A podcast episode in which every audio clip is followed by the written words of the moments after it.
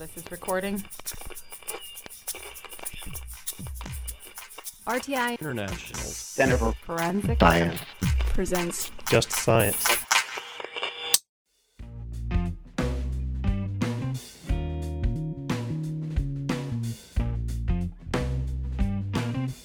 Welcome to Just Science, a podcast for forensic science professionals and anyone who is interested in learning more about how real crime laboratories work.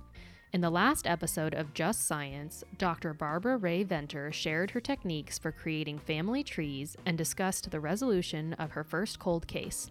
In episode 5 of the DNA season, we continue that conversation. In February 2017, Forensic Magazine published an article detailing the Bear Brook murders, an abandoned girl, and Rae-Venter's involvement in the resolution of a cold case that tied them all together. One month later, she was contacted by investigator Paul Holes and was on the hunt yet again. Listen along as she discusses building a profile and explains how she used investigative genetic genealogy to identify the Golden State Killer. This season is funded by the National Institute of Justice's Forensic Technology Center of Excellence. Here is your host, Dr. John Morgan. And welcome to Just Science, the podcast for forensic science professionals. I am John Morgan, your host. I'm with the Forensic Technology Center of Excellence, a program of the National Institute of Justice, and we're very grateful to NIJ for the funding of FTCOE and this podcast episode. Uh, the FTCOE is operated by RTI International.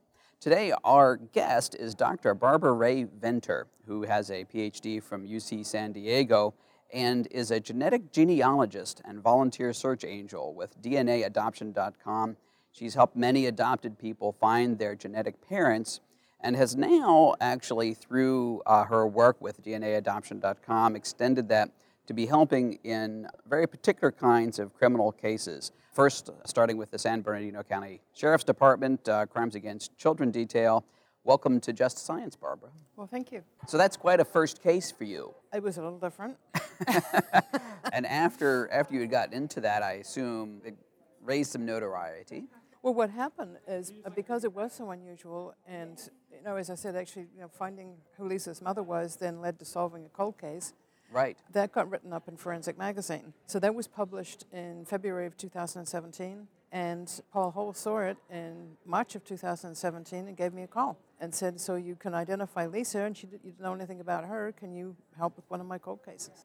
Sure. Why not? I mean, yeah. Well, you know, what I, th- I think is really interesting in the sense that it's a different way of thinking. You're approaching these issues from a way that's that's kind of it's, it's new to how law enforcement and forensic science have generally approached things. It's kind of how you might look at it from a if you were doing an intelligence operation, right? And so that kind of broader or fewer assumptions Right. can be enormously powerful. well, as an example, with the Golden State Killer, you've got location. Right. So you start doing matches. So, you know, the matches are in New York, the matches are wherever, but you know you don't want to be in New York. He wasn't commuting from New York.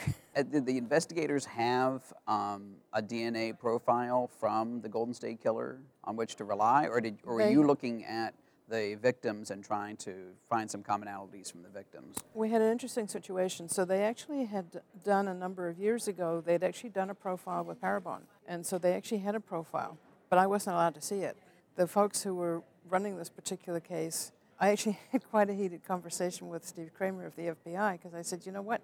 You want me to identify somebody and you won't give me any information. I need to have something to go on. Right. yeah, that'd be helpful, right? Actual information. And so they were adamant that they could not give me any information. And so I ended up spending a lot of time, you know, reading. And of course, there's a lot of ink on this guy. So Sure. there actually was a lot of stuff in the newspapers. And so I just built my profile out of stuff I could find in the newspapers. Then, of course, once I got the DNA, I could get the ethnicity and the eye color and stuff like that. I see. So you were able to piece together a fair amount, but not you weren't able to go the entire way without having the genetics and. and Oh no! I, in fact, it was. It turned out to be good that I didn't have their information because their information was wrong. As an example, the Parabon profile had that he had green eyes. He very definitely did not have blue. They had him as 10% Southern Mediterranean, and the rest was, you know, Western European and uh, Northern European. mm-hmm. When I ran his, his admixture on GEDmatch, I came back as being 40% Southern European, which of course is correct. He's, Right. He's half Italian. And then the facial description of him is completely off. So I was actually better off not having seen any of that because what I eventually identified him on was his eye color. Because according to GEDmatch and according to Promethease, he had blue eyes. And of course, at the very end, what we did is we were down to six candidates. And so they pulled the DMV records to get eye color. Only one guy had blue eyes, and that was Joseph D'Angelo. Right. If we'd gone with green, we'd have gotten his brother. But you would have been close at least. would have been close. Well, I guess that's kind of a cautionary tale too, in the sense that you do need to you do need to be able to realize that some of the techniques are uh, more accurate than others. There is some variability Right. with respect to what the techniques are going to be telling you at this stage. There's nothing. Well, and I think this is almost always going to be the case because I don't think we're nearly as simple as we. Uh, our genetics are nearly as simple as is made out. There's a, it's really oh, complex. Not. No, and for, for many of these things, there are multiple genes that are controlling you know, various phenotypic information. So, yeah, I mean, that's why I, I did two, two things. I did GEDmatch, I did Promethease, Sure. figuring, you know, if they're both coming back the same, then there's a good chance that it's correct. Right. Um, if they come back being different, then, yeah, you have a cautionary as to whether, which, no, which one was correct. So you're going to be giving a presentation on Friday uh, Right. about the Golden State uh, case. Right. Why don't you just go through kind of what you're going to be talking to uh, the American Academy of Forensic Science folks here about with respect to the Golden State killing and how that was investigated using your techniques. what I, I'm going to do is just sort of go through describing how we got to this point. So some of the stuff we've already talked about, which is, you know, starting off with having done Lisa and then having done Terry Rasmussen, Yeah. who was the abductor, and then going into how using that exact same technique, then, you know, did the same thing with the Golden State Killer. And a little bit on how I ended up being hooked up with Paul Holes because he had seen that article in Forensic Magazine on the connection then between identifying Lisa's mother and then, of course, solving the Allenstown four murders. So at that point, I didn't just go into talking about how I approach doing these kind of cases. Every single one, the first thing I do is I sit down and I run the admixture. So I get information on what the ethnicity looks like for this particular person. So uh, obviously we know now it's Joseph D'Angelo. So were you able to do the admixture on D- D'Angelo's DNA? Right. So in GEDmatch, there are actually multiple utilities you can use. I just, for sake of, of consistency, regardless of what I have or what I find, I run the same one. I run what's called Eurogenes 13.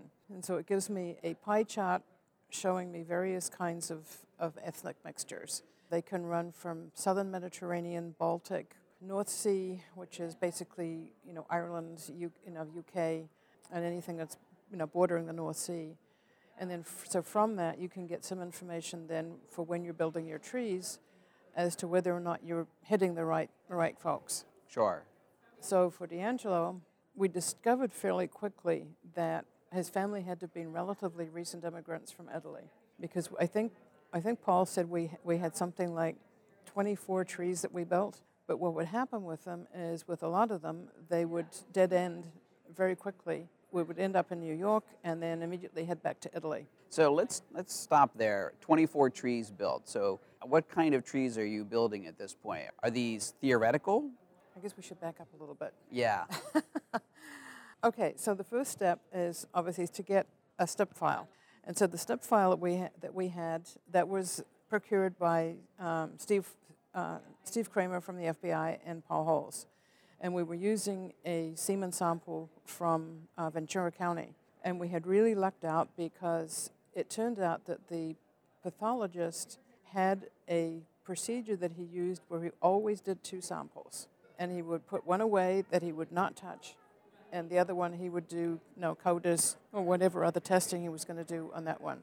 So there was a sample there completely untouched. It'd been sitting there for what 30 years. From one of the victims from that had victims, had been right. autopsied. Well, it was it was one of the Ventura County victims. Yeah, yeah. that was very fortunate. It was so it was in very good shape, and so we were able to get a really good SNP profile. So we upload that to GEDmatch, and of course, anytime that you're trying to upload something, it typically takes anywhere between, or at least at the time, it would take 24 or 48 hours to get matching.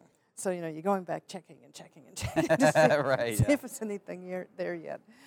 And so finally the matches showed up, and our biggest match was only 60 centimorgans. So a parent child match is 3,500 centimorgans. A second cousin is about 240. I see. So 60 is, mm, if we're Pretty lucky, remote. i- yeah, we're, if we're lucky, it's maybe a third cousin once removed or a fourth cousin, but it could be even more distant. So that was not exciting. All we could do though was just, you know, start building trees for these matches. What you do is you then look for information that you can find anywhere. You know, some people they'll already have a tree posted someplace, so they there might even be a tree posted on GEDmatch, or they might have a tree posted in, in Ancestry or in MyHeritage. Uh, so you go around, you see if you can find any trees anywhere. Uh, Oh, If you can't find any trees, then you Google them. You know, try and find obituaries for family members. You go on to BeenVerified and look at who their family members are. Okay, um, so let me let me make sure I get the procedure right. So you had built 24 trees off of 24 different matches. Correct. Okay, all of which were going more and more distant than 67. Correct. Okay, I mean, so, I mean, we know at the get-go we're going to be building a lot of trees because we're going to have to try and find trees that will intersect. right. And so you're going to build a lot of trees before you find that happening. So what you can do is there are some tools that you can use to look for people who match each other. And so at the time, the tools that I used were on a site called DNAGedcom.com. It's actually a sister site to DNA Adoption. And the tools on there were actually originally developed to help adoptees find their birth relatives. Well, this is an unknown parentage case, so the tools on there are perfect for doing that Right. go in there and you can, well, at the time, you can't do it now because it's been changed, but at the time we could do a cut and paste of all the matches on GEDmatch into the DNA GEDCOM site and then look for people who matched each other. And also, you've got two copies of each chromosome. And so when you're looking for matches, you'll have people that will have overlapping segments, but you don't know when you're looking at the overlapping segments whether they're matching each other on the same chromosome. So, say both matching on the, the paternal, say, copy of chromosome 3, mm-hmm. or one's matching on the maternal copy and one's matching on the paternal copy. So, there is a tool on uh, the DNA GEDCOM site which allows you to look at that. And so you can then look for people who are matching each other on the same segment of DNA, and then you can look for people who are matching on opposite sides of the tree. And because you want to build trees for both. And so you then you know, build out your trees as much as you can, hoping that you're going to find some people, you know, theoretically there should be connections because these people have inherited DNA from a common ancestor. Sure. It's just a case of how far back are you going to run into common names and know that you're on the right track. But it's also got to be close enough to be worthwhile, right? You know, I remember reading at one point that almost all the presidents were within six or seven cousins of each other, right? and so at some point, it's you have to have it have to be really reasonably close in order for the information not to be just too distant to even be worthwhile, right? Well, what you end up doing, and what we ended up doing with D'Angelo, was actually doing what we call target testing. Because Uh-huh. when you're when you're that far out, yeah, you don't know whether you're even in the in the right ballpark. Right. In this particular case, as I mentioned, the se- several of the trees would just bottom out. They would head back to Italy. None of us read Italian. None of us knew how to search Italian records. The Italian records, a lot of them have been scanned but not digitized. And so, to make it even more onerous, of course, you were having to wade through, you know, foreign records manually. And so I tried that for a while and decided that just was not going to cut the program. Well, yeah. The other thing, I don't. I'm sure you all thought through all of this before I did, uh, is that there actually has been have been an enormous number of Italian immigrants, though, here in the United States, and so I doubt if there's too many family trees in Italy that don't have some kind of of connection here in the United States. Well, that may be true, but we have no way of figuring out which, which those are. Sure. Um, and, you know, this is a highly confidential project. So you can't just wander up to anybody and say, gee, can you help with this? right. So what we ended up doing was uh, focusing on the Irish, or well, I guess he had a UK ancestry, which we were able to build regular trees for. And then we were able to come up with some potential candidates. At that point, we knew that we were looking for somebody who was potentially, I think it was a third cousin. Um, and so what we did is we did some target testing. And so we, not me, but the law enforcement, contacted a couple of people about doing some consensual testing and told them, you know, what we were trying to do, and they agreed to test. And so uh, we tested them, and uh, one of them, we were very lucky. She came out as a second cousin match. Wow. So that suddenly You're way closer now. we're way closer. But it was even better than that. She had an X chromosome match, Okay. and men only have one X chromosome. which they get from their mother.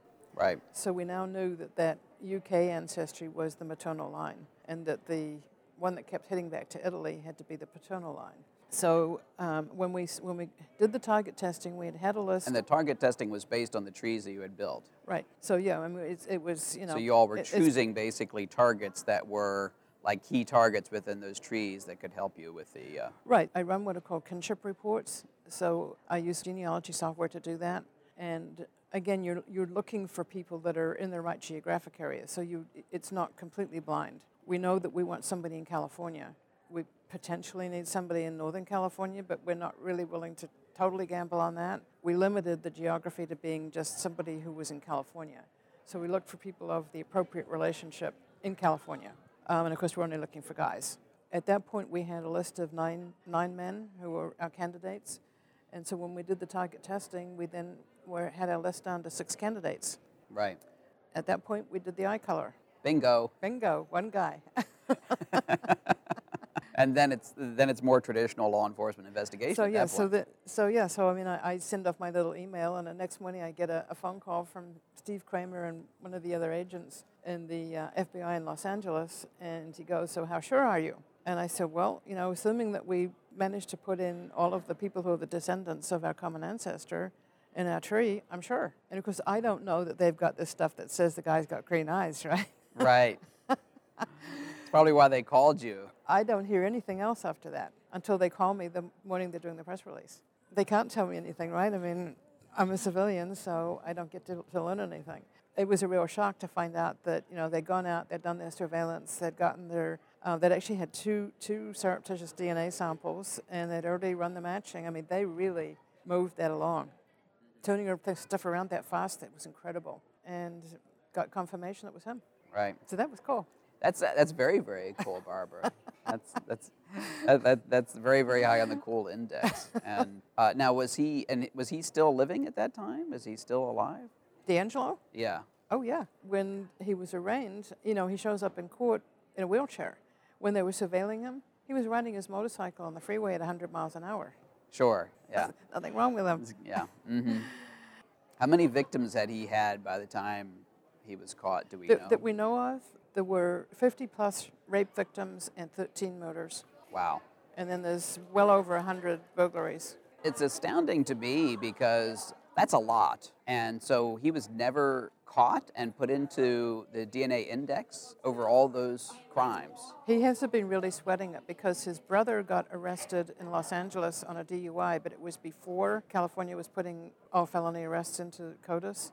Sure. So he had been really worried that his brother would get picked up again. But yeah, it didn't happen. So yeah, he was never on anybody's radar. But you got him. I, we Good got him. you. Well, I had a lot of help. So I want to talk about one more case, and that is a, a case that is in our neck of the woods in North Carolina that you also helped solve here recently. So tell me about the North Carolina case. What, uh, what was the, uh, there was a victim found, a skeletonized victim at this point, who was found in North Carolina. When was the body found? uh, this is a 20-year-old cold case.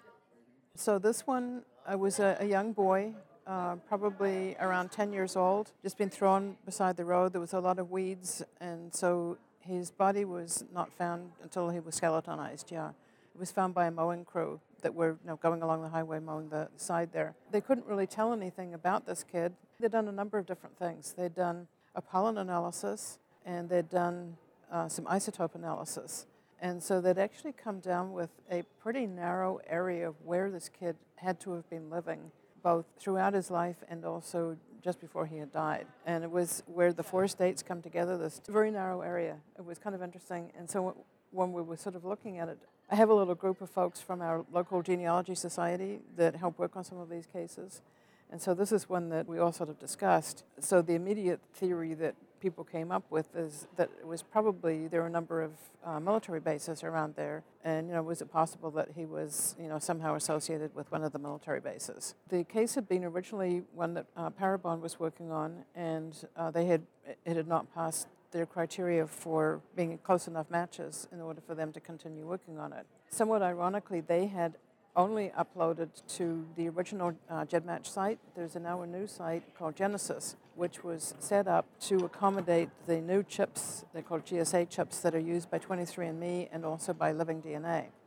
because they could not upload to the original site. And so now what GEDmatch has done is they've migrated all of the all of the kits over to Genesis, but all new uploads are only going into Genesis. For whatever reason, the Parabon kits were not migrating, and so I contacted them and said, you know, could we please have them upload the kit to Genesis? And when they did that, there was what looked like a first cousin once removed match, which was amazing because it suggested that the person who matched this child must be a child of a sibling of that person's parent. And the other thing, of course, that I had done, which is what I do first on any of these cases, is I had done the admixture, and this one had come back to being 50% Caucasian, 50% Asian. And from the uh, information from Parabon, they had done a Y-DNA haplogroup, which had come back, I think it was one R1b, which is Caucasian. So we knew that the dad was white and the mother was Asian. So I contacted the, the detective on this case, and I said, well, you should be able to get a really quick answer on this one by calling the parent of the person who tested, finding out if, if any of their siblings have a biracial child. And it was kind of an interesting case because when I had originally taken it on, the detective had shared with me that he was going to be retiring at the end of the year. And so he had wanted to know if we could solve it by the end of the year. And this was now the beginning of December. And I'd said, well, you know, we would sure try, but, you know, couldn't promise anything. So obviously he was very inspired to get things moving, so he immediately called the parent of this person who'd matched. And of course, the father of the match says, Well, yeah, he had a brother who'd been stationed in Korea, had a Korean wife, and yeah, oh, well, you know, haven't seen little Bobby in a long time. Sure. And 20 years, I bet. 20 years. And so then, of course, the question was, well, you know, so why didn't anybody report him missing? Well, we thought he'd gone back to Korea with his mom. So then, of course, the question was, well, where's mom? And it turns out that there had been an Asian woman's body had been found in South Carolina, unidentified.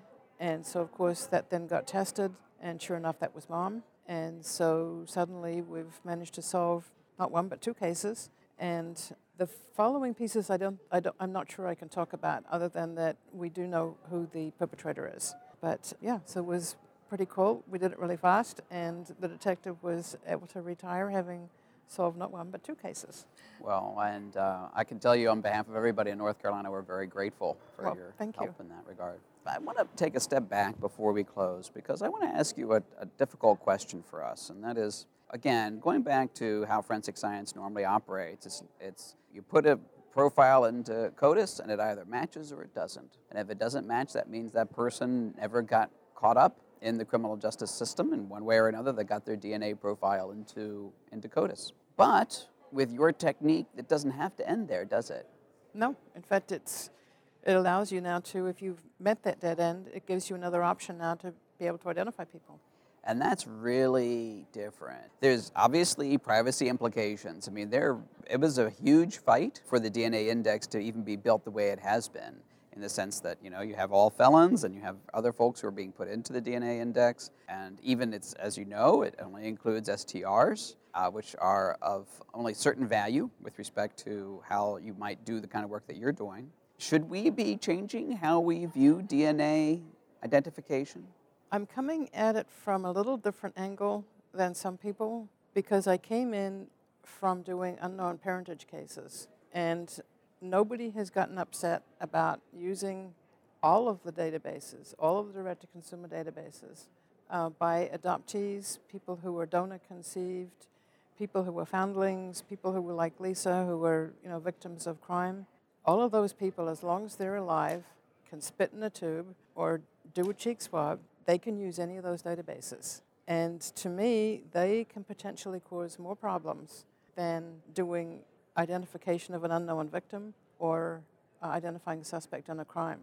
Sure. So I actually don't see the privacy implications because if the folks who are living can do this stuff, I don't see why the folks who are dead can't have the same rights. Sure. So to some extent, I, w- I want you to do another another training. I want to I want to take the training you've got, but I want you to do another training. I want you to do a training for how to how to apply the principles of investigative genetic genealogy to a new way of looking at DNA investigations. I mean, it seems like we should be working very differently on these cases that don't have matches than what we do now, or at least we should be considering it.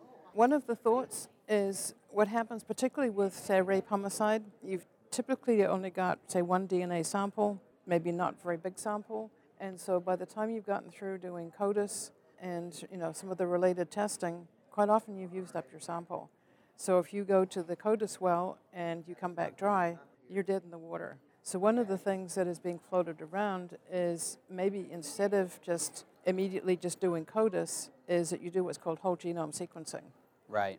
And so when you do whole genome sequencing, of course, you get the whole The whole shebang. the whole shebang. That's the word I needed.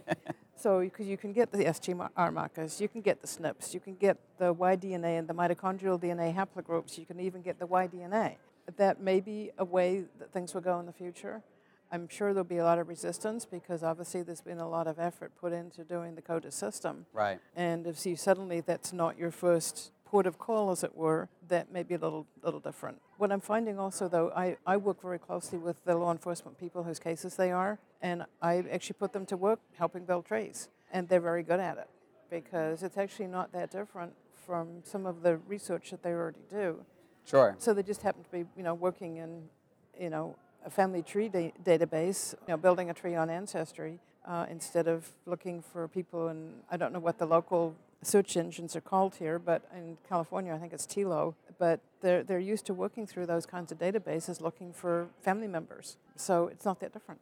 Well, Barbara, you have challenged me enormously. I, I uh, really, really have enjoyed our conversation today. You've not only talked about some really interesting cases, but some also interesting ways of approaching forensic science and investigation that we that I, I really had not fully thought through. So I appreciate the uh, interesting and challenging conversation today. And uh, thank you for being on Just Science. Well, you're very welcome. Now, I also want to thank all of our listeners for uh, listening in. Please make sure that you uh, tell your uh, friends and colleagues about Just Science and uh, encourage them not only to listen to these interesting podcasts, but also to take advantage of all the resources of the Forensic Technology Center of Excellence on www.forensiccoe.org. Thank you very much.